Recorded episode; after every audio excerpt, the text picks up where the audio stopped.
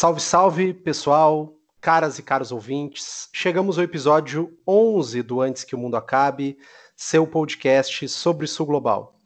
27 de julho de 2020, segunda-feira, mantendo aquele mesmo ritmo de alguns meses já, mas vamos que vamos. Eu sou Pedro Brits e junto com o time do AQMA, Bruna Jäger, Marília Close e Giovana Zucato, hoje com uma convidada bem especial, chegamos para mais uma roda de conversa sobre política internacional, sobre Sul Global. Antes da gente começar, quero cumprimentar nosso time. Marília Close, como é que está, amiga? Bom dia, boa tarde, boa noite, pessoal. Espero encontrá-los bem, encontrá-las bem. Todo jeito de sempre, né? Surtada, desesperada, como vocês sabem que estou a cada 15 dias. Então é isso, vamos que vamos. Vamos que vamos. Bruna Jäger, como você está? Pergunta ruim de se fazer hoje em dia, né? Essa é uma pergunta sem vergonha de ser feita hoje em dia, porque ou a gente tá igual ou a gente tá mal, né? Bem, assim, a gente nunca tá. Então, é, eu gostaria de proibir essa pergunta em tempos de pandemia e de quarentena. E tô passando hoje por um dilema, assim, bem, bem complicado, pensando, refletindo muito sobre a gestão do tempo nessa, nesse tempo de agora e tal, e, e como tornar o nossa, nosso momento de isolamento mais, um pouco mais, enfim, tranquilo. Tá, tá complicado, mas a gente vai tentando aí se adaptar e começando por proibir, né, a pergunta do tudo bem, que não cabe mais no novo normal. Eu fiz como você está, realmente tudo bem é pior, que daí é é difícil, é difícil. Por fim, mas não menos importante, Giovana Zucato, o que, que a amiga me conta? Olha, Pedro, eu vou ser bem sincera, eu tô com uma tendinite que tá me matando. Então, ouvintes que tiverem dicas para lidar com tendinite, por favor, manda lá no Instagram, manda lá no Twitter, arroba podcast, como vocês já sabem, porque não tá sendo fácil, não. É, e fora isso, na mesma, é, vivendo um dia após o outro ou um grande dia desde o dia 19 de março.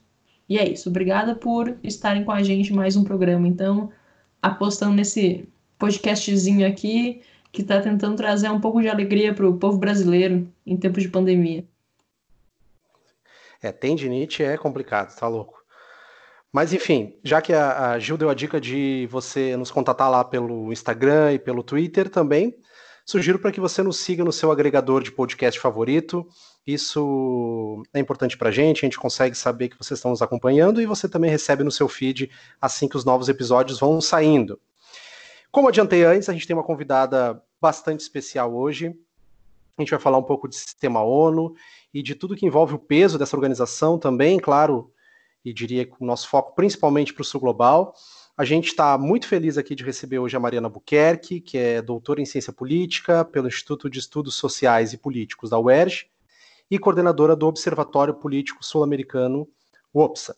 Além disso, é claro, Maria é uma grande especialista nos estudos de organizações internacionais, com ênfase no sistema ONU, e coordena a plataforma ONU em Pauta lá no arroba ONU em Pauta. Mari, seja muito bem-vindo e muito obrigado por nos por atender esse convite que a gente fez. Oi, Pedro, Bruna, Marília, Giovana. Eu que agradeço demais a vocês pelo convite. Sou super fã do podcast, escuto com assiduidade. Então, para mim, na verdade, é uma enorme honra estar aqui com vocês hoje. Então, queria agradecer a vocês e dizer que a gente não pode dizer que está tudo bem, né? Mas a gente pode dizer que está tudo bem, guardada a conjuntura. Então, dado que é possível estar bem nesse momento, vamos bem, né? Muito obrigada a vocês pelo convite. Não, imagina, a gente que agradece, e que bom que a gente sabe que as pessoas que admiram nos, no, nos escutam, nos ouvem, a gente fica muito feliz.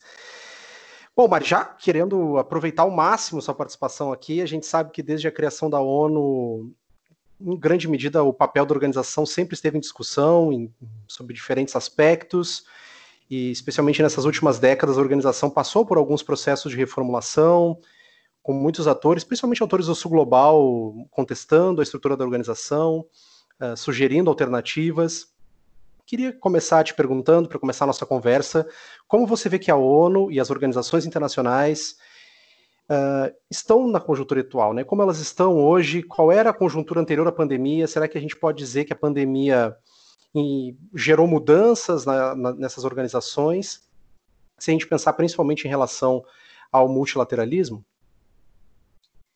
Pedro, então, é, eu diria para vocês que as organizações já não vinham no seu melhor momento, né? E aí, não pensando apenas na ONU, se a gente pensar aqui a nível regional, por exemplo, as organizações sul-americanas já estavam passando por um processo de desmonte e de falta de capacidade de agência.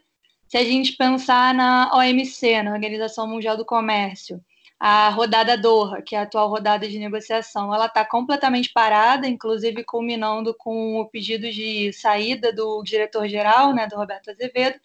Então, a gente já não estava num momento bom para o multilateralismo, digamos assim.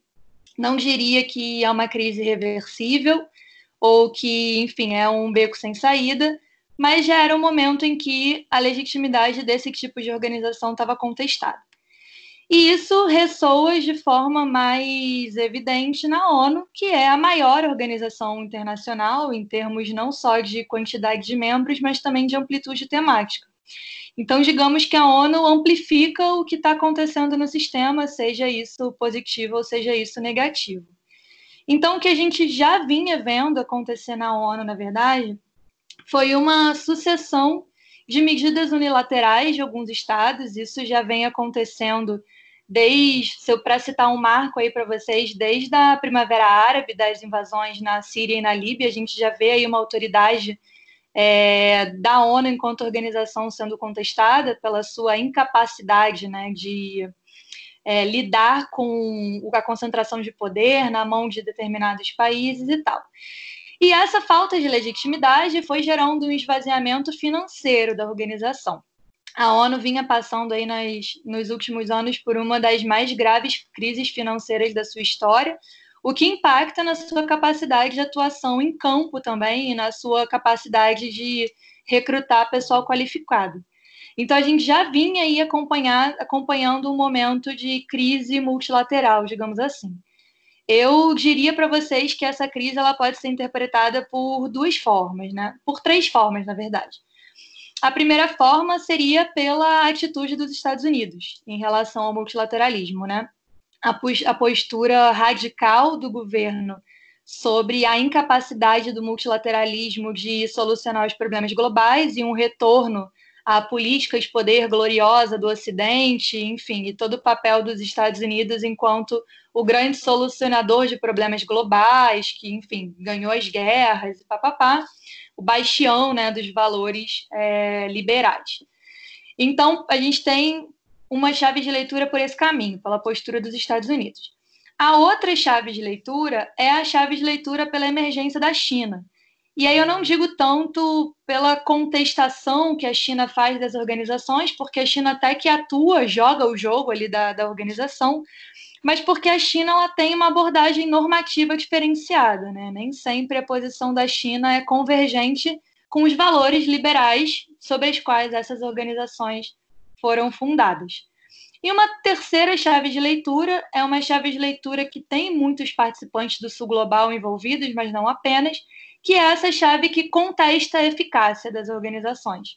A partir do momento que você é um país é, em desenvolvimento, que está dentro de uma organização internacional e que vê o tempo inteiro outros países fazendo o que querem, não sendo punidos por isso e te deixando sempre numa posição de subalternidade, isso também mina é, a estrutura da organização. Então, eu diria para vocês que a pandemia ela está evidenciando e colocando numa escala maior um problema que já vinha se acumulando. Tá? A gente já passava aí por alguns anos, diria até que uma década de crise de sucessão de questões e de problemas envolvendo a gestão da organização e a sua eficácia internacional. Mari, só para puxar o gancho do teu terceiro eixo de análise, eu queria te ouvir um pouco mais sobre como o Sul Global está inserido em toda essa contextualização que tu fez para a gente de forma tão inteligente. Queria te ouvir um pouquinho mais a respeito de como o Sul está inserido nesse processo que tu nos explicou. É, então, se a gente pensar especificamente no caso da ONU, né, o Sul Global ele é extremamente importante para a organização, primeiramente por um motivo quantitativo, que é o fato do Sul Global em conjunto ter o quórum que precisa para aprovar as resoluções nos órgãos. Né? Então, o Sul Global ele pode atuar, e inclusive ele atua, como um grande catalisador aí de votos para que determinadas atuações sejam feitas. E eu acho que é bom a gente ver o papel do Sul Global comparando, por exemplo, como que na atual pandemia estão se comportando os órgãos em que o Sul Global é representado e os órgãos em que o Sul Global não é representado, isso no caso especificamente da ONU.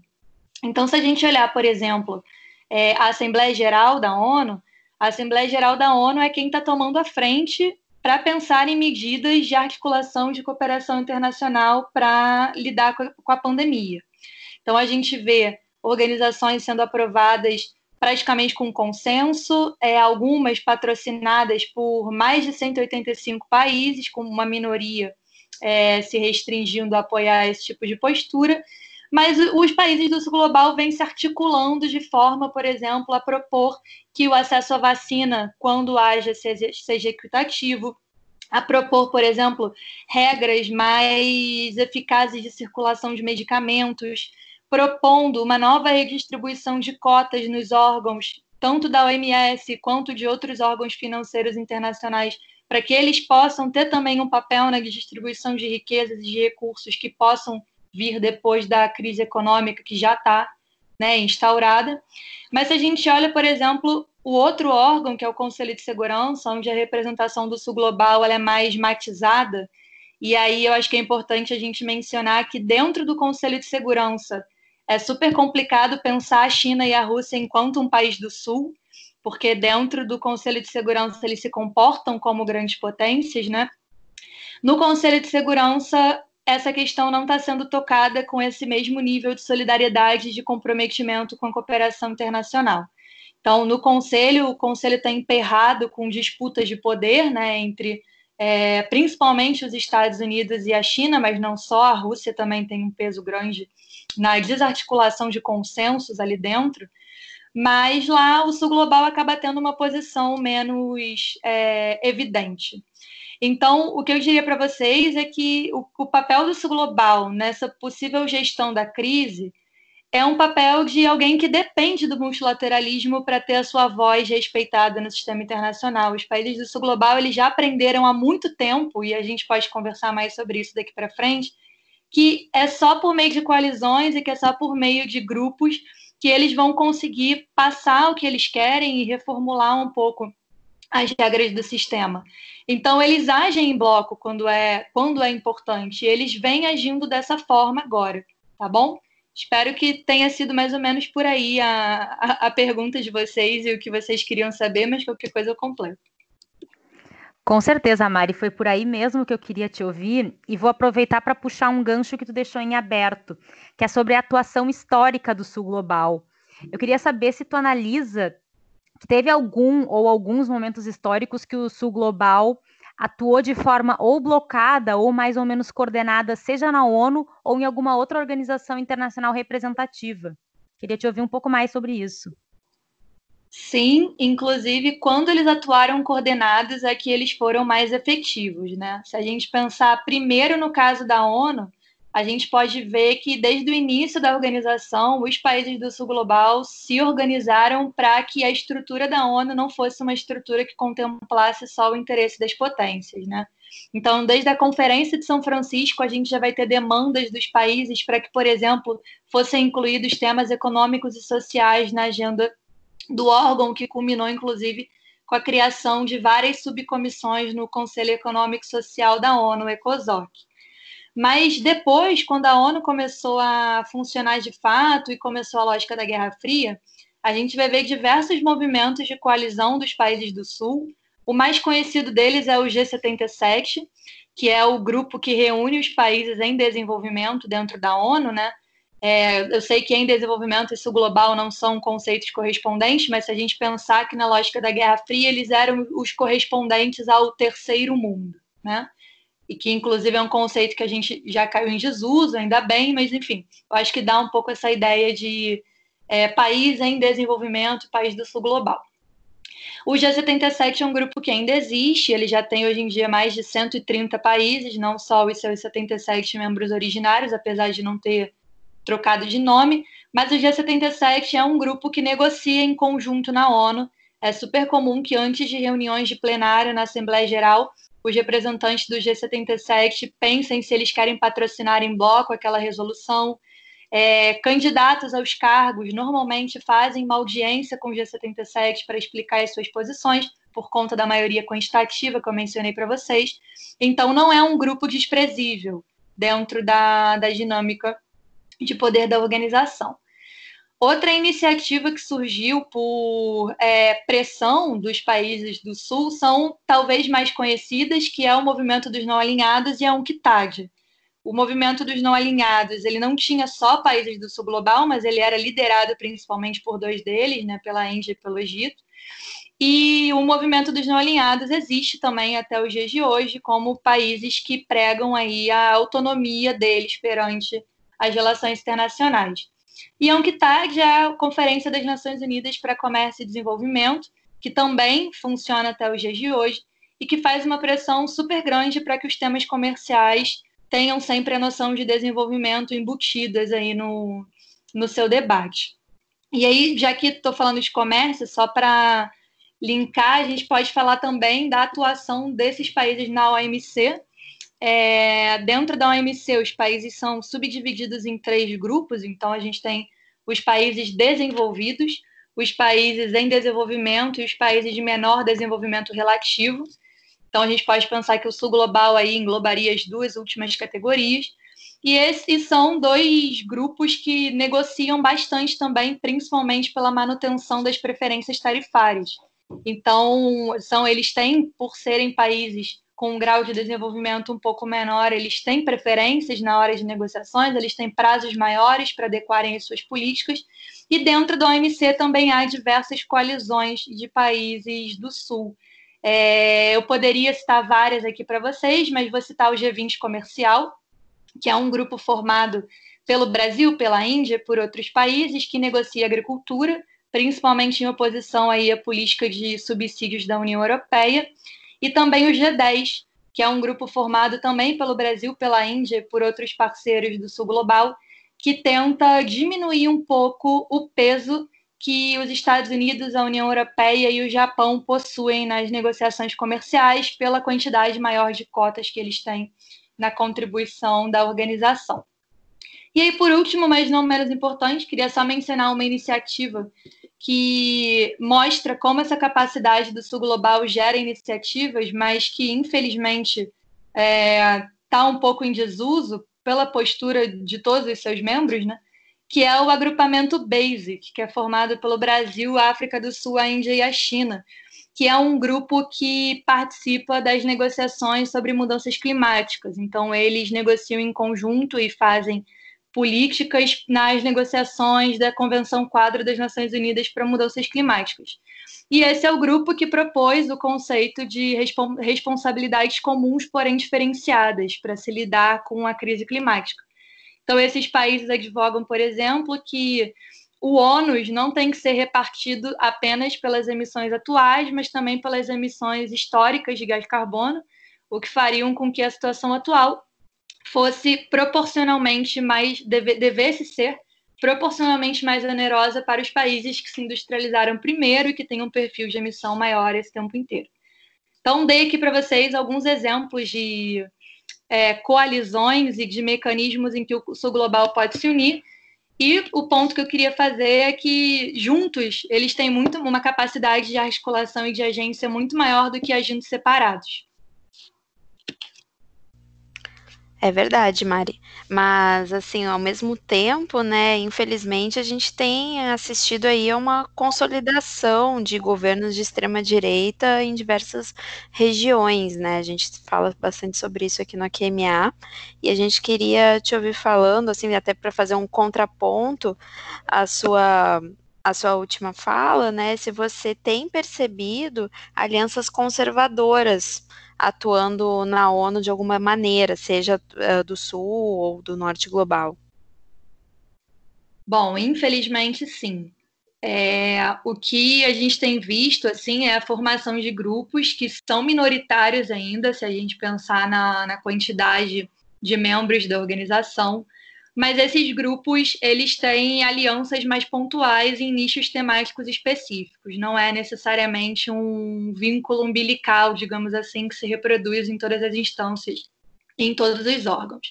É, tem uma coalizão mais conservadora de extrema direita, assim, que vai pela onda do negacionismo climático, por exemplo, então que se opõe às negociações que falam sobre o Acordo de Paris, que falam sobre as emissões, inclusive com vários países ameaçando se retirar né, do, do Acordo de Paris, que é o acordo que atualmente tem as contribuições nacionalmente determinadas para a redução de gases de efeito estufa dos países. Então, a gente tem, por um lado, é, no nicho de meio ambiente, a aliança dos países é, negacionistas. Por outro lado, a gente tem na Assembleia Geral a junção dos países antimultilateralistas, né, ou daqueles que acham que estamos vivendo uma situação de globalismo. Então, são os países que vão contra, por exemplo, a própria atuação da organização no qual eles estão inseridos, não votam em, a favor de resoluções que ressaltem, por exemplo, o papel de agências multilaterais ou de, ou de organizações. Agora, o terceiro nicho, e a meu ver, o que mais simboliza né, os retrocessos que estão em curso é o regime internacional de direitos humanos. Porque o que a gente vê no regime de direitos humanos é uma convergência da pauta conservadora com a pauta religiosa. E aí, quando junta isso, é uma combinação explosiva, porque dentro do Conselho de Direitos Humanos, por exemplo, que é um órgão da ONU subsidiário à Assembleia Geral, a gente tem sim uma coalizão que eu nem diria que é de extrema direita, eu diria que é baseada em valores religiosos, que pensa, por exemplo, sobre é, o papel da família, que pensa sobre o papel da religião, que pensa sobre direito contraceptivo, sobre o direito ao corpo, sobre direito de identidade sexual, mas pensa tudo isso de uma forma invertida. Né? Então, na prática, é, o Conselho de Direitos Humanos ele anualmente aprova resoluções sobre esse tema e a gente vê agora um bloco de países que vota contrário. Alguns deles já votavam antes, não é exatamente uma novidade, e aí principalmente é, mas não só, países de religião islâmica que têm uma relação diferente, de fato, com temas relacionados a gênero, relacionados a direitos contraceptivos, mas a gente vê agora esse grupo recebendo novos adeptos, como é o caso do Brasil. O Brasil é um erro dizer que o Brasil não está participando das organizações multilaterais, ele está sim. O Brasil participa de todas as reuniões da ONU, o Brasil faz é, discurso em todos os debates abertos da ONU, o Brasil se candidata para os cargos eletivos da ONU, só que ele está fazendo isso para botar em prática uma agenda diferente da agenda que costumava fazer historicamente. E o regime de direitos humanos é um exemplo disso. Né? A gente tem é, no Conselho de Direitos Humanos, os Estados Unidos não estão representados no Conselho de Direitos Humanos, então nem, nem poderíamos botar ele no bolo, mas a gente tem um bloco aí formado por países como, por exemplo, o Brasil, Arábia Saudita, Irã, Iraque, Afeganistão, e em alguns temas a própria Venezuela, se juntando para votar e se opor à Rússia em questões que envolvam identidade de gênero também, para votar e se opor a esse tipo de resolução. Como eu disse, ainda é um bloco minoritário, então eles não conseguem ainda barrar as decisões, mas eles conseguem, por exemplo, propor temas e propor resoluções e dificultar negociações que não aconteciam antes. E também, né, esses países, o que eles têm feito é propor eventos dentro da ONU, propor conferências, propor palestras que envolvam essa agenda né, conservadora de alguma forma. Então, o Brasil se opõe a menções a gênero, o Brasil só é, defende a menção ao termo sexo, sexo biológico. É, o Brasil recentemente, inclusive, se colocou contrário a uma resolução que falava sobre o direito contraceptivo das mulheres, porque envolvia questões como prostituição, e para o Brasil isso é contrário aos valores da família.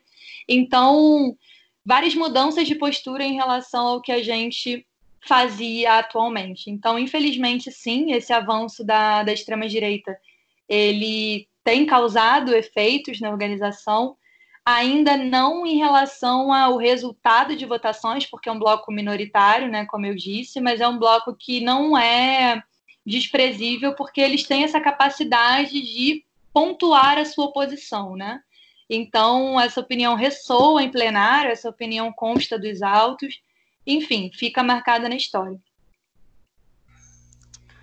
É, com certeza. É, e ligando um pouco, Mari, ao que você tinha falado anteriormente, né, quando você estava falando sobre China e Rússia, que eles têm um posicionamento, né, muitas vezes.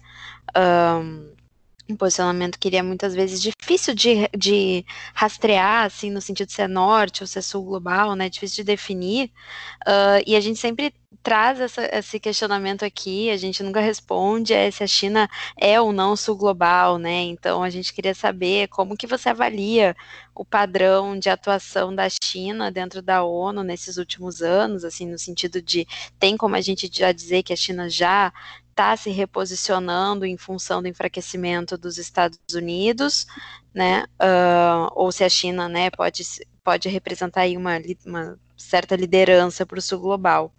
E, e, e, nesse sentido, né, Mari, também se o resto do mundo reage, de certa forma, a esse reposicionamento chinês, esse aumento aí da, da sanção chinesa, se o, o sul global, se, se o sul global tem reagido a esse reposicionamento no sistema internacional.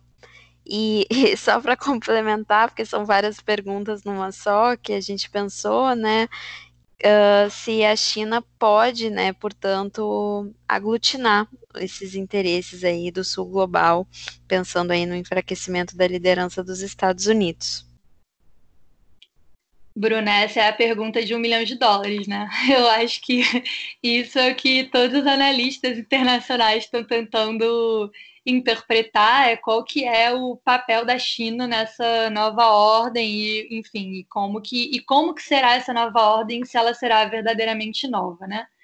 Mas a primeira pergunta, assim, a primeira parte da pergunta, a gente estava discutindo um pouco sobre se a China é ou não é sul-global, né? Como posicionar a China dentro desse espectro. E assim, isso varia bastante de organizações de tema. Na OMC, a China se posiciona como país do sul global.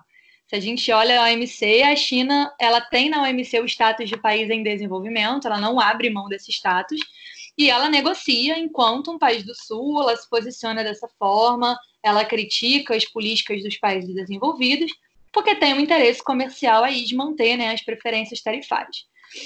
Na ONU, dentro do Conselho de Segurança, a China não se apresenta como um país do sul global, ela se apresenta como uma grande potência.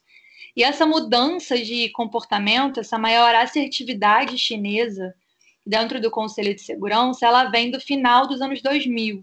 É, se a gente pegar o ano de 2008 como marco, quando teve a crise financeira internacional e o grande abalo aí, foi o momento de grande boom da China, né, do crescimento escalonar do PIB, da, do seu posicionamento enquanto principal parceiro comercial dos países, eu acho que a China se deu conta de que ela não ia sustentar é, a sua primazia comercial se isso não se reproduzisse em outros âmbitos também. Então, esse é o momento em que a China vai mudar de comportamento dentro do Conselho de Segurança. É, eu até escrevi um artigo sobre isso há uns anos atrás, mas até 2008 a China tinha vetado pouquíssimas vezes as resoluções do Conselho de Segurança, ou seja, ela não usava o expediente do veto da mesma forma que os outros países usavam, né? Ela ficava quase como uma espectadora de muitos debates ali no, no Conselho. E desde 2008 a China passou a usar o veto como instrumento de política, sim, muitas vezes casando a sua postura junto com a Rússia, para se posicionar de alguma forma numa aliança ali contra-hegemônica é, em relação não só aos Estados Unidos, mas também é, ao Reino Unido e à França, os países europeus, né?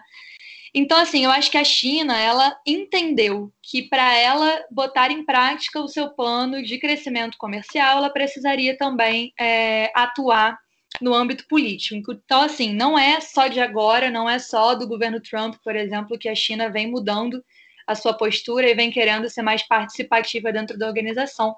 Esse já é um processo aí que está se consolidando desde o final da década de 2000.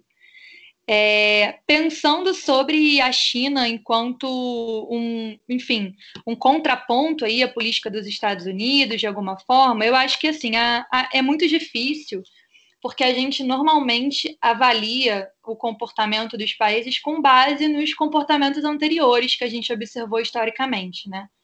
Só que historicamente, esses comportamentos anteriores que a gente observou foram comportamento das potências ocidentais, ou da União Soviética, quando colocada em contraponto a essas potências ocidentais.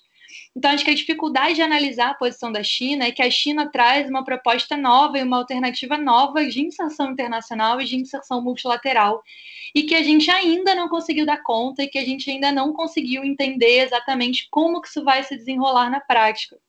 Porque a China, além de ter mudado de posição, né, algumas vezes ao longo da história, ela vai contra alguns valores essenciais dessa nova ordem, como, por exemplo, a transparência política, os valores democráticos, alternância de poder, enfim, várias questões que são colocadas como a ONU como indicativos de segurança dos países, a China vai contra, né? Então é muito difícil a gente analisar e eu acho que vem daí essa quantidade de dúvidas muito grande sobre a China, porque a China ela não age seguindo o padrão que a gente espera que ela age, ela tem um, um padrão próprio. E a gente ainda não entendeu e a gente ainda não aprendeu como compatibilizar esse padrão que a China segue, essa nova proposta normativa que a China traz, com organizações que não foram moldadas e que não foram pensadas para esse tipo de comportamento para esse tipo de padrão. Mas eu diria assim para vocês que a China não tem interesse em sair das organizações. Tá? A postura da China não é uma postura de isolamento, não é uma postura unilateral. A China ela é muito inteligente em usar as regras multilaterais ao seu favor, de ceder até certo ponto, de segurar até outro ponto. Então, ela é um país superativo também nos órgãos da ONU é, e bota lá o seu ponto sempre que possível. O enfraquecimento dos Estados Unidos como um possível catalisador aí para essa emergência chinesa, eu também acho que é um processo que a gente tem, um, tem que ter um pouquinho de cuidado para analisar, porque não sei se esse enfraquecimento é de fato um enfraquecimento.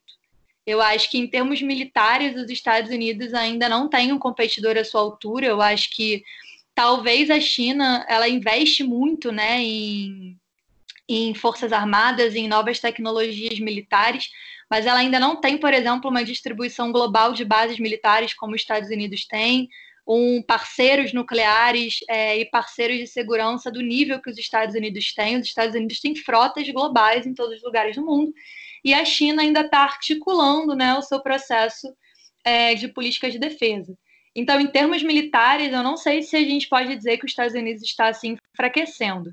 Eu acho que talvez em termos de legitimidade, em termos políticos, a partir do momento que cada vez menos os países têm os Estados Unidos como grande modelo, ou como grande parceiro comercial, ou como um bastião das liberdades da democracia. Mas aí é uma crise política, né? Eu não sei se dentro da ONU isso vai se traduzir em algum tipo de mudança institucional ou algum tipo de reforma. Agora, o ponto que eu acho que é mais interessante para a gente debater e se aprofundar é pensar se a China representa o sul global de alguma forma, né? Eu disse para vocês que dentro do Conselho de Segurança não, mas eu acho que nem nos outros órgãos a liderança do sul global nunca veio da China. Primeiro porque o sul global, vocês debatem isso muitos nos episódios de vocês, mas é extremamente plural, né? A gente não tem um sul global, a gente tem vários sus globais dentro, é, dentro dessa estrutura. E a gente tem nesses países vários que passaram por experiências coloniais e vários que passaram pela experiência de governos autoritários e que usaram a liberdade e a democratização como um ativo internacional a seu favor para se reposicionar na ordem. Então, acho que é um pouco complicado a gente pensar na China enquanto liderança do Sul Global, uma vez que a China não corrobora com muitos dos valores que o Sul Global se utilizou historicamente né, para se inserir no sistema internacional. É, nessas coalizões que eu mencionei para vocês do Global, vocês perceberam que em várias delas eu falei o Brasil e a Índia, eu não falei a China em nenhuma delas, né? Então não é que a China não participe das coalizões, mas eu acho que ela tem, ela tem uma capacidade menor de articular consensos do que outros países têm. um pouco pela sua estrutura doméstica e um pouco pela sua é, dificuldade também de mostrar para o mundo que ela veio, né? Que é isso exatamente que a gente está debatendo. Então, enfim, só para sintetizar, falei demais, mas eu acho que pensar se a China é ou não é do sul global depende do tema, depende do contexto, depende das intenções da China naquele caso específico, né? E eu acho que o sul global é plural demais para a gente pensar que alguém, que um Estado com posições tão diferentes do resto do sul global possa se colocar como uma liderança em contexto. Ótimo, Mari. Não, não, falou demais, não. É isso mesmo, a gente quer, quer ouvir você. Estamos aqui para isso. É, vou aproveitar seu gancho de China, e já que a gente tocou nesse grande tema que, que permeia muitas das discussões em RI, que é as relações entre Estados Unidos e China, porque o que a gente observa ali, vem observando, é né, uma série de, de conflitos, de disputas, é, inclusive algumas beirando as questões securitárias, e eu acho que e eu estou puxando para isso porque, em grande medida, principalmente assim, se a gente pensar no senso comum, numa primeira perspectiva de analisar a ONU, se media, ou se tentava medir o sucesso da ONU pela capacidade dela de mediar os conflitos, de ela evitar esses conflitos, então, por muito tempo, se a gente for pensar uma perspectiva mais uh, básica, é, dava para se pensar se a ONU deu certo ou não, na medida que ela conseguia ou não evitar os conflitos. Isso ficou muito mais é, é, crítico, principalmente nos anos 90, quando a gente tem as missões de paz e todos esses processos. Depois a gente fala mais disso. Mas eu não queria chegar nas missões de paz. Eu queria que você fizesse um balanço de como é que está em 2020 a ONU como esse uh, órgão, como esse organismo capaz de eventualmente uh, evitar conflitos, já que a gente tem uma série de tensões borbulhando pelo planeta e a gente fica uh, vendo cada vez mais os órgãos multilaterais, pelo menos ao que parece, não tendo capacidade de lidar e de mediar esses conflitos.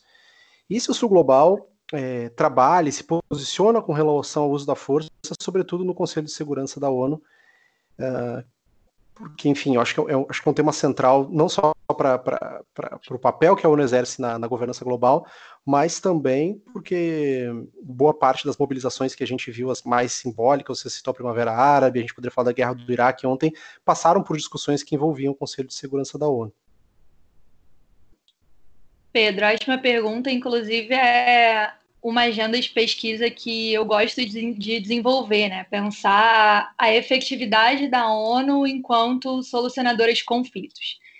E, assim, é, eu passei quatro meses lá, né, na, na sede da ONU em Nova York, fazendo trabalho de campo para tese, e eu voltei de lá com uma visão é, menos romântica sobre a organização, mas ao mesmo tempo mais confiante sobre o trabalho da organização. Porque, assim, a ONU, de fato, como você bem mencionou, o objetivo central da criação dela, lá em 1945, no imediato pós-Segunda Guerra, foi evitar que uma terceira guerra acontecesse. Porque se uma terceira guerra acontecesse, ela não ia ser igual às duas anteriores, ela ia ser uma guerra nuclear.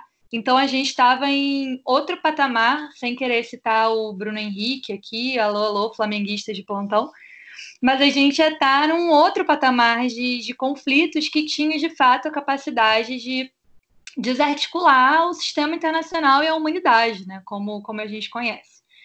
Então, a ONU foi criada para esse fim. E se a gente olhar por esse fim específico, a gente tem que bater palma e dizer que a organização foi sim efetiva. A gente já está em aí quase 80 anos de criação da organização, não teve uma terceira guerra mundial nos padrões de conflitos de conflito da primeira. A gente não teve conflito nuclear, pelo contrário, a gente viu a ONU aí funcionando como uma grande articuladora para os tratados de desarmamento e de redução de arsenais entre os Estados Unidos e a União Soviética no primeiro momento. É, mas a questão é que a ONU ela foi criada para evitar a guerra, mas ela evoluiu para muito mais do que isso, né? A agenda da ONU ela se complexificou cada vez mais. Então, acho que hoje em dia, assim, olhando para a ONU de 2020, não é só o campo da segurança que diz se a organização está sendo efetiva ou não. E olhando para essa agenda mais ampla, eu acho que a ONU tem grandes ganhos e tem grandes méritos no seu funcionamento também. O primeiro de tudo, para mim, e que envolve diretamente o Sul Global, é a oportunidade única de você entrar em contato com representantes de todos os outros países do mundo. Isso nunca aconteceu antes na, na história. Você ter uma representação fixa de todos os países do mundo, o que possibilita que países que, por exemplo, não têm condições de ter redes de embaixada em todos os países, e isso é bem típico do Sul Global, inclusive, que eles possam negociar e que eles possam entrar em contrato. Então, acho que a primeira coisa que a gente tem que pensar é que a ONU funciona como um fórum, ela funciona como uma arena de diplomacia. Então, é por conta do espaço físico da ONU que a gente vê, por exemplo, países que talvez não conversassem antes, tipo Burundi, Costa Rica, podendo pensar em alguma coisa em conjunto, podendo pensar em algum tipo de, de iniciativa é, conjunta. Então, esse já é um mérito que a organização precisa ter é a capacidade de aglutinar representantes de todos os países do mundo, inclusive daqueles contestados. Né? A gente tem representação da Palestina na ONU, a gente tem é, representação de grupos que não são reconhecidos enquanto Estado, sociedade civil, enfim. Então, assim, pensando por esse lado, pensando pela, pelo funcionamento enquanto arena e, pela, e por ter evitado uma guerra nuclear, sim, a ONU foi eficaz teve um, um, um dos secretários gerais da ONU, Dag Hammarskjöld, ele falou uma frase bem famosa, que inclusive é incrustada na parede lá da organização, que a ONU não nasceu para levar a humanidade para o céu, ela nasceu para tirar a humanidade do inferno. Então, se a gente pensar por esse lado, sim, a ONU está sendo efetiva. Ela pode não ter levado a gente para o céu ainda, a gente ainda tem muitos problemas, mas ela tirou a gente de uma situação catastrófica do pós-segunda guerra, com armas nucleares aí podendo ser usadas à torto e à direito. Agora, qual que é o problema, é, ao meu ver, da, da organização e que tem vários problemas, tá? Não, não, tem como ser exaustivo, mas assim, um problema central do funcionamento da organização e que envolve também diretamente o global é a seletividade das políticas adotadas, né? Então, a gente vê, por conta da concentração de poder na mão das grandes potências, a gente vê que, por exemplo, intervenções são aprovadas mais facilmente para países do sul global do que para países do norte. A gente vê que na divisão de trabalho assim da organização entre quem faz o trabalho braçal e quem comanda, tem uma divisão do trabalho entre norte e sul bem forte, bem marcada também. Então, essa seletividade, essa politização do órgão é um dos principais problemas que a ONU precisa aprender a lidar, porque é assim que ela perde legitimidade. Vocês falaram aqui, a gente falou da Primavera Árabe, o Pedro falou agora é, da invasão ao Iraque, mas se a gente voltar mais para trás, a gente teve a Guerra do Golfo também, que foi um grande marco aí na, na história da organização. A gente teve as guerras por procuração da Guerra Fria, em todas elas é, foi mais fácil invadir um país do Sul do que é, conter o comportamento intromissor de um país do Norte, né? E ao, ao mesmo tempo a gente vê os países do Sul que recebem menos recursos e que recebem menos atenção, passando aí pelos gran, pelas grandes falências da ONU nos anos 90, que foram os genocídios, e não recebendo a atenção devida e não recebendo é, a importância a tempo. Então, essa seletividade, essa politização entre ação rápida em zonas de interesses para potências, ação lenta em zonas é, de menos importância estratégica para as potências, invasão mais rápida em países do sul, tentar negociar diplomaticamente com países do norte. Então, essa seletividade, essa política aí de double standards, é, ao meu ver, o que mais pesa contra o trabalho da organização hoje em dia. E aí é por isso que eu acho que os países do sul global eles têm uma posição mais avessa ao uso da força, porque eles sabem que é, eles falando de forma geral, mas incluindo, por exemplo, o Brasil nessa história, o Brasil historicamente, né? Eu não sei como vai ser o próximo mandato do Brasil no Conselho de Segurança. A previsão é que o Brasil volte para o biênio 2022-2023, então vamos ficar ligado para ver como que vai estar o comando do Itamaraty aí nesse período. Mas os países do sul global, eles em geral têm uma posição menos aberta ao uso da força, porque eles sabem que pode se abrir precedentes para que a força seja usada contra eles. Então, a Índia, por exemplo, é emblemática nesse sentido. A Índia é, foi alvo de intervenções e foi alvo de invasões é, durante grande parte da sua história, inclusive na Guerra de Partição. Então a Índia se posiciona de forma contrária ao uso da força, apesar dela usar às vezes, né? Mas multilateralmente, multi, é, pensando no sistema multilateral, ela se coloca de forma contrária porque ela não quer ser vítima e ela não quer que, que o feitiço se volte é, contra o feiticeiro. E aí a abordagem que o Sul Global traz para essas questões de uso da força é pensar no binômio segurança e desenvolvimento. O argumento que normalmente o Sul Global traz é que a grande parte dos conflitos eh, internacionais eles têm ou uma origem étnica ou uma origem econômica. Então, esse conflito ele só vai de fato acabar se você atacar a raiz do problema. Então, você precisa gerar desenvolvimento naquele país para que ele saia de uma situação de dependência, para que ele possa é, ter uma gestão eficiente de recursos e evitar é, guerras e conflitos pela posse desses recursos, mas também dotar eles de força política e de instituições representativas para evitar problemas religiosos e para evitar problemas étnicos. Então, assim, os países do Sul Global são grandes defensores, por exemplo, das operações de construção da paz, em que você vai ao conflito no momento do pós-conflito, organizar a situação para que esse conflito não seja reincidente. E não tanto nas operações de imposição da paz, do peace enforcement, em que historicamente, inclusive, vários países do sul global se posicionaram de forma contrária. Então, sim, se eu pudesse resumir para vocês, né, eu diria que a ONU ela está no impasse, mas ela sempre esteve nesse impasse. Eu acho que ela nunca foi uma organização isenta de críticas, pelo contrário, desde que ela começou a funcionar, os problemas foram se acumulando, os problemas foram aparecendo, mas eu acho que a gente não pode descartar também os méritos e todos os pontos positivos e as negociações coletivas que a organização ensejou. Nossa, Mari, muito bom. É muito bom mesmo. Tu falou várias coisas que fica uma reflexão mais ampla. Inclusive, para minha tese, eu vou levar algumas coisas que eu estava pensando aqui enquanto falava. E, infelizmente, né, o nosso tempo é limitado, a gente não quer tomar todo o teu tempo também, então estamos no, nos aproximando do final. É, e aí, para arrematar, assim, eu queria te perguntar mais em relação à agenda de mulheres da ONU. E ainda de maneira mais específica, a Agenda Mulheres, Paz e Segurança, né? Que é esse arcabouço da ONU para pensar as temáticas de paz e segurança atravessadas pela questão de gênero, especificamente é, voltada para mulheres, né? É, de início, assim, tu tem um balanço que tu faz em relação ao avanço da Agenda Mulheres, Paz e Segurança da ONU mais especificamente para o sul global. É, e aí eu vou te perguntar uma coisa, levando em consideração, a gente tem um, um clube do livro entre nós aqui do AQMA, é, a gente está nessa luta de avançar, mas no mês passado a gente leu a autobiografia da Leymah Gbowee, que foi uma das principais lideranças do, dos processos de construção da paz da Libéria, né, depois da Guerra Civil. É, e um dos pontos que nos chamou a atenção, que a gente, que a gente debatia, são as críticas que ela, que ela faz no livro aos modelos de missão de paz da ONU, mas principalmente a questão da reconstrução dos países, é, do processo pós-conflito mesmo, né? Então, de maneira geral, tendo esse panorama, como é que tu pensa, como é que tu vê é, a agenda Mulheres, Paz e Segurança da ONU no Sul Global?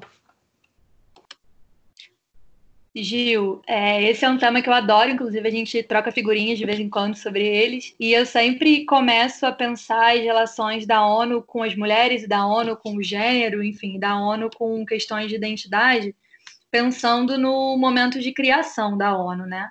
Que, enfim, eu conto essa história para todo mundo, porque eu acho um absurdo essa história não ser conhecida, mas o Brasil foi um dos pouquíssimos países que teve uma mulher compondo a sua, a sua delegação na Conferência de São Francisco, que foi a conferência que criou a ONU, né, na qual foi assinada a Carta da ONU. E essa mulher era a Berta Lutz, que, enfim, para quem estuda o movimento feminista brasileiro, é um nome de extrema relevância. Ela foi uma sufragista que lutou aqui pela liberação do voto no governo Vargas e tal, e também foi candidata a deputada, era cientista, tinha todo um, um papel social importante no Brasil. E ela foi compor a delegação do Brasil na, na Conferência de São Francisco.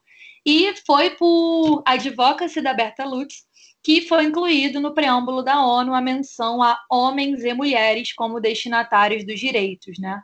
O texto inicial falaria homens no sentido de humanidade, e a Berta Lutz bateu na tecla que precisaria ter homens e mulheres. Então, se temos a menção a mulheres no preâmbulo da ONU, isso é uma vitória de uma feminista brasileira, que foi lá na Conferência de São Francisco e que é, advogou por essa causa. E isso não só veio de uma mulher latino-americana né, do sul global, como a única outra mulher que colaborou com a Berta Lutz nessa empreitada era representante da República Dominicana. Então já vemos aí uma união de latinas para representar o direito das mulheres de alguma forma na Carta da ONU. Então, por conta disso, a ONU ela foi é, incentivada desde a sua criação a pensar né, em questões de gênero e a pensar sobre o direito das mulheres. É, estruturalmente, a ONU tem dois órgãos principais que tratam sobre a questão do gênero. Uma delas é uma agência, que é a ONU Mulheres, que por ser uma agência tem autonomia né, funcional e autonomia orçamentária. Então é super comum a gente ver, às vezes, a ONU Mulheres é, defendendo programas que a própria organização ONU não aprovaria se fossem colocados em prática. Então, com uma pauta, às vezes, até mais progressista do que os próprios debates políticos da organização. E dentro do ECOSOC, que é o Conselho Econômico Social, a gente tem a CSW, que é a Comissão sobre a Situação da Mulher, que também é uma organização que debate isso pensando mais em termos de desenvolvimento. Então, pensando, por exemplo, a posição da mulher no sul global e tal.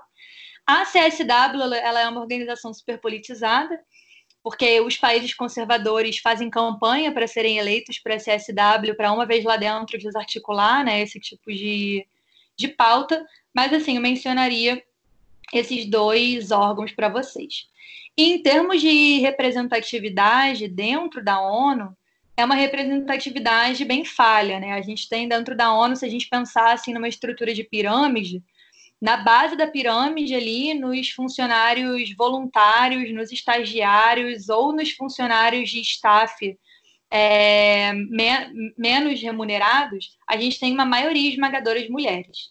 E à medida que a gente vai subindo para os cargos mais altos e para os cargos diretivos, essa pirâmide vai afunilando. Então, dentro da estrutura da organização, ainda não há uma representatividade equânime principalmente porque os cargos mais altos são cargos destinados normalmente a embaixadores e diplomaticamente é muito difícil que as mulheres, é muito mais difícil que as mulheres cheguem ao cargo de embaixadora. Aqui no Brasil, inclusive, por inúmeras questões sociais que a gente pode debater em um outro momento. Então, assim, a ONU ela já é uma organização que é estruturalmente influenciada pelo sistema patriarcal em que a gente está inserido, né? Então, ela é uma organização que nem nos órgãos sobre a mulher ela consegue ter maioria de mulheres participando, né? O atual secretário-geral da ONU, o Antônio Guterres, que é um português, ele foi muito criticado durante a campanha para a Secretaria-Geral da ONU é, de 2016, porque haviam outras candidatas mulheres, nunca uma mulher tinha sido eleita para o cargo de secretária-geral, e que, portanto, seria a vez de uma mulher assumir essa posição. E aí o Antônio Guterres, como contrapartida para continuar aí na sua campanha, ele sugeriu a proposta da Agenda 5050, que é um compromisso dele enquanto secretário-geral de para todos os casos de nomeação dele, ele representar pelo menos 50% de mulheres. Essa parte dele ele vem cumprindo. Ele tem sim indicado mulheres para os cargos, inclusive uma brasileira, Maria Luísa Viotti, é subsecretária dele. Então, enfim, temos aí algumas mudanças nesse sentido, mas por pressão de grupos e por pressão da sociedade civil, que também é representada na organização, contra esse tipo de política.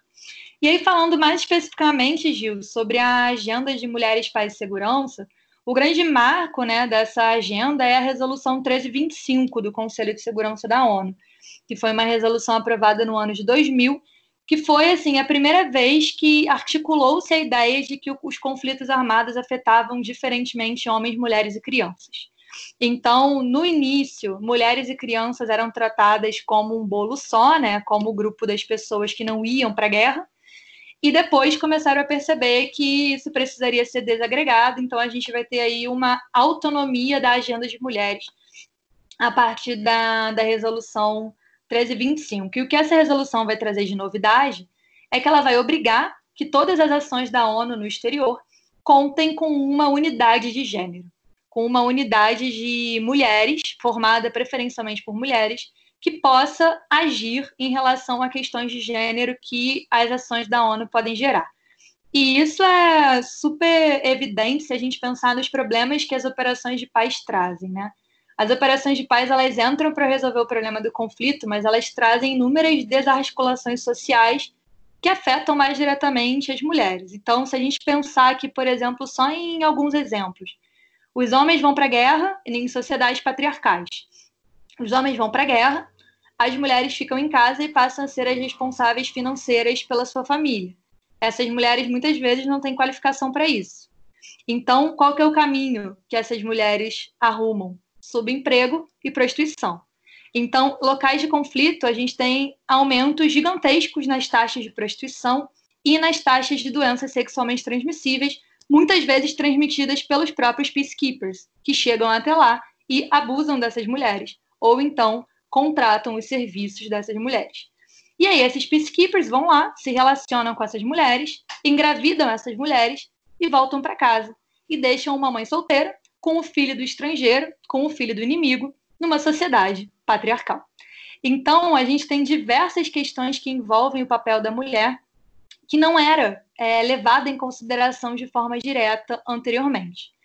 É, a resolução 1325 ela foi um grande avanço, Desde então, é obrigatório que o Conselho de Segurança faça avaliações periódicas dessa agenda de mulheres paz e segurança, mas claramente ainda temos muitos problemas, né?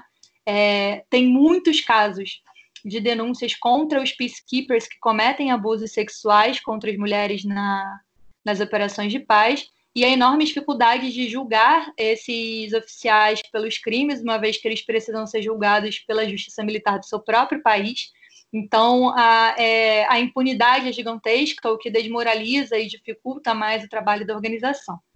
E pensando especificamente no sul global, a maioria das operações de paz que têm a unidade de gênero estão localizadas nos países do sul global, né? grande parte delas no, no continente africano. Então, essas operações elas têm cada vez mais incluído dentro dessa unidade de gênero uma abordagem de construção da paz, de peace building, que é uma abordagem multidisciplinar de pensar, por exemplo, em dar autonomia financeira para as mulheres. Então, a gente vai ver, por exemplo, operações de paz fazendo funções que não eram típicas das operações de paz antigamente, como, por exemplo, dando cursos de artesanatos para as mulheres locais, dando cursos de empreendedorismo, incentivando firmas a contratarem mulheres, pensando, por exemplo, na redação de uma nova constituição que garanta a representação de gênero de alguma forma nas instituições. Então a gente vai ver essas unidades de gênero tentando fazer esse papel. É perfeito? Não. Funciona da forma que deveria funcionar? Não. Mas tem avanços, tem avanços sendo feitos e assim, na história da humanidade, né, 2000, que é quando essa resolução foi aprovada, é ontem. Então a gente ainda está tateando, a gente ainda está aprendendo com o avanço dessa agenda, não é isenta de, de questionamentos, mas se eu pudesse resumir, eu diria que o que a gente tem atualmente é essas unidades de gênero em funcionamento, com essas abordagens mais interdisciplinares sobre o que é ser mulher e o que é estar numa situação de conflito. É excelente, Mário. Muitos aprendizados, muitos aprendizados. Infelizmente, tudo que é bom tem fim, né? E já queria te agradecer, Mariana, pela participação, pela conversa. Tenho certeza que uh, nossos ouvintes Uh, vão gostar muito, devem ter gostado muito de ter ouvido você e tal como a gente ter aprendido muito também. É, para a gente foi, foi um episódio muito especial, né? Poder, poder receber pessoas que a gente admira, como eu já disse, é sempre, sempre revigorante, né? E eu ouvi um pouco. Uh, gostei que você falou que ficou um pouco mais otimista com a ONU. Quem sabe a gente consegue sempre ventos de otimismo nesses tempos são sempre, são sempre úteis e sempre nos, nos, nos impulsionam, já que a situação, como você disse, como todos nós dissemos, né, não, não é das mais fáceis.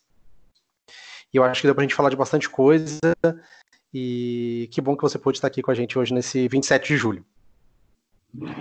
Eu que agradeço novamente a vocês pelo convite, foi um prazer. Nem vi o tempo passar, então, enfim, é quando a gente está quando a gente está trabalhando, se divertindo, parece que a gente não está trabalhando, né? Então, não foi trabalho, foi uma noite entre amigos, foi ótimo. Obrigada pelas perguntas e fico super à disposição para, se quiserem trocar mais ideias, se alguém ficar com alguma dúvida também, pode mandar mensagem para mim depois no Ano em Pauta e seguimos em frente. Isso, isso, pessoal. Aí os nossos gamers, não sei se é assim que se fala, Ju que criou esse termo, mas que sigam lá o arroba Ano em Pauta lá e podem procurar a Mari também nas redes sociais ali, através do Ano em Pauta, que vocês vão ter conteúdo de qualidade. Vou aproveitar para me despedir, então, começar a nossa despedida. Tchau, Giovana Zucato. Tchau, gente. Obrigado a todo mundo que ouviu. É, com certeza todo mundo aprendeu muito hoje. Queria agradecer a Mari mais uma vez pela presença. É sempre bom te ouvir falar. E espero que a gente possa repetir isso, né? Não só aqui no AQMA, mas em outras instâncias também. Então, um beijo todo mundo. Um beijo especial para Mari. Valeu, valeu. Marília Close, tchau para você. Ainda com um pouco de dificuldade de falar depois dessa aula maravilhosa que a gente teve da Mari. Ainda estou um pouco incrédula, sem saber o que dizer. Como é que é aquele meme? Olho pro teclado, não sei o que digitar. É basicamente eu agora nesse momento. Mas deixar um beijo para todo mundo. Espero que fiquem bem, que fiquem em casa. E tchau, tchau. Tchau, tchau. Tchau, Bruno Jäger. Nossa, pessoal, eu tô também, assim, tô muito impressionada, Mari. Foi é, sem palavras, assim, eu poderia ficar cinco horas aqui te ouvindo. Tô, acho, acho que passou tão rapidinho, né? Então, queria que, que você tivesse ficado muito mais tempo até conversando com a gente. Tenho certeza que os nossos ouvintes também vão amar. E eu falo isso de um lugar de uma pessoa que odeia podcasts, né? Então, posso dizer com tranquilidade que que posso dizer com tranquilidade que amei muito, que foi muito legal, muito bom de, de acompanhar. Inclusive, posso aproveitar o meu tempinho aqui para fazer um pedido. É, queria pedir aí para Mari nos indicar a música, né? De fechamento hoje do, do episódio. Boa, pegou, pegou meu, meu, meu gancho. Uma sugestão. Ih, desculpa. Não, não, tá, mas isso mesmo. Mari, já aproveito para me despedir de você. Bruna, fechou? Eu fechei. Fechou. Então tá bom. Mari, vou me despedir de você. Sigam arroba Ano em Pauta lá no Instagram, no Twitter também, né, Mari? E me despeço de você. Como a Bruna disse, você já sabe, tem a tradição no nosso programa de pedir música, então você é a nossa escolhida hoje para nos brindar com a música e pedir para você também se você tem alguma dica de leitura, de podcast, de filme que possa indicar para os nossos ouvintes, fique à vontade. Gente, muito obrigada. Eu não tenho Twitter ainda, estou só no Instagram, porque a tese não me permitiu entrar numa Justo. nova rede social, mas esse é um projeto que, que vai acontecer em breve. É, dica de. Vou deixar a música por último, dica de é, leitura, de filme, para a gente pensar sobre a ONU, tem um que eu acho super interessante, que é um documentário feito com Robert McNamara, que foi secretário de Estado dos Estados Unidos, que chama Sob a Neva da Guerra. E esse documentário ele é super interessante porque ele mostra muito para gente a postura dos Estados Unidos dentro das organizações multilaterais, conta bastante a história por trás de algumas guerras que os Estados Unidos se envolveu então fica aí como uma oportunidade para quem, assim como eu, gosta da ONU, mas também tem o seu grau de ser cética em relação à organização e ao funcionamento dela. Então é um filmezinho aí, é, documentário, na verdade, que aborda um pouco é, esse aspecto.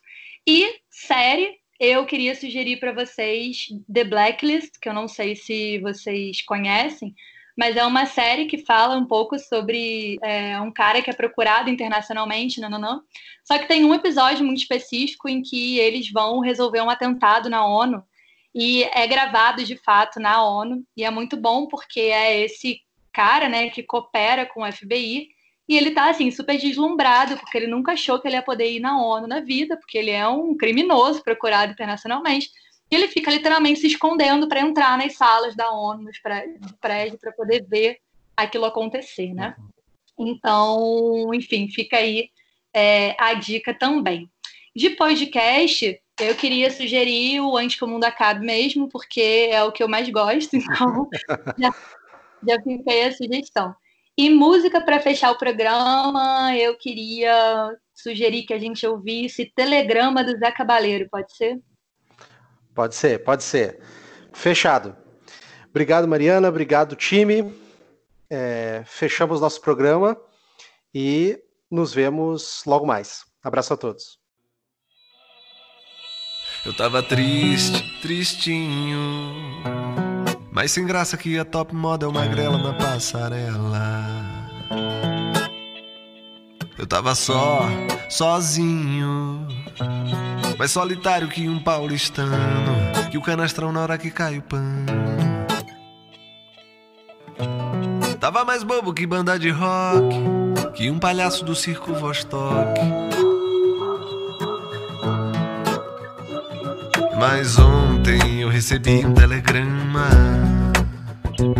Era você de Aracaju ou do Alabama. Dizendo, nego, sinta-se feliz. Porque no mundo tem alguém que diz que muito te ama, que tanto te ama, que muito, muito te ama, que tanto te ama. Por isso hoje eu acordei com uma vontade danada de mandar flores ao delegado, de bater na porta do vizinho e desejar bom dia, de beijar o português da padaria. Hoje eu acordei com uma vontade danada de mandar flores ao delegado, de bater na porta do vizinho e desejar bom dia, de beijar o português Mama, oh mama, oh mama. Quero ser seu, quero ser seu, quero ser seu, quero ser seu papá. Mama, oh mama, oh mama. Quero ser seu, quero ser seu, quero ser seu, quero ser seu papá. Eu tava triste, tristinho. Mas sem graça que a top moda é uma grela na passarela. Tava só, sozinho. Mais solitário que um paulistano, que um vilão de filme mexicano. Tava mais bobo que banda de rock e um palhaço do circo Vostok. Mas ontem eu recebi um telegrama. Era você de Aracaju ou do Alabama. Dizendo, nego, sinta-se feliz. Porque no mundo tem alguém que diz que muito te ama, que tanto te ama, que muito te ama, que tanto, tanto te ama. Por isso hoje eu acordei com uma vontade danada de mandar flores ao delegado, de bater na porta do vizinho e desejar bom dia, de beijar o português da padaria. Hoje eu acordei com uma vontade danada de mandar flores ao delegado, de bater na porta do vizinho e desejar bom dia, de beijar o português da padaria. Me dê a mão, vamos sair pra ver o sol.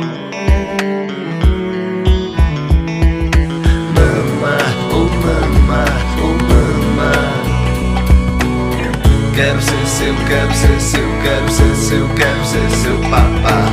Mama, oh mama, oh mama. Quero ser seu, quero ser seu, quero ser seu, quero ser seu papá. Hoje eu acordei com uma vontade danada de mandar flores ao delegado, de bater na porta do vizinho e desejar bom dia, de beijar o português da Hoje eu acordei com uma vontade de lembrar. Manda flores ao delegado tá De bater na porta do vizinho Desejar você, quero se beijar Quero ser sua quero ser seu papá Mama, oh mama, oh mama. Quero ser seu, quero ser seu Quero ser seu, quero ser seu papá